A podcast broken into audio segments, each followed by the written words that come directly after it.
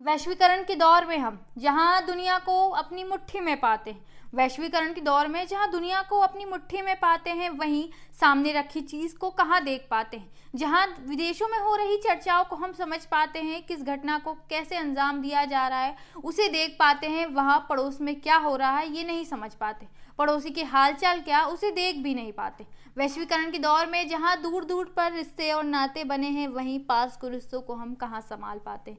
ये वैश्वीकरण के अपने फ़ायदे और अपने नुकसान हैं। जहाँ इंसान अपने वहद रिश्तों को बना रहा है, वहाँ कुछ पास के रिश्तों को तोड़ते जा रहा है। वैश्वीकरण के दौर में जहाँ हर चीज़ अपने सामने है, वहाँ कुछ चीज़ को देखने की फुर्सत कहाँ है? वैश्वीकरण के दौर में जहाँ हर चीज़ अच्छी है, वहाँ कुछ चीज़ों को देखना बहुत मुश्किल। जहाँ हर चीज़ मिल जा रही है, थोड़े ही परिश्रम से, वहाँ अब थोड़ी ही चीज़ों को देखने में हम थक से रहें। हो रहे हैं दूसरी चीज़ों पर निर्भर वैश्वीकरण के दौर में। जहाँ हर चीज़ हमारी आँखों के सामने है, वहाँ हम कुछ चीज़ों को देख और समझ पा रहे हैं। आसपास की हो रही घटना का न समझ रहे हैं, न विश्लेषण ले पा रहे हैं।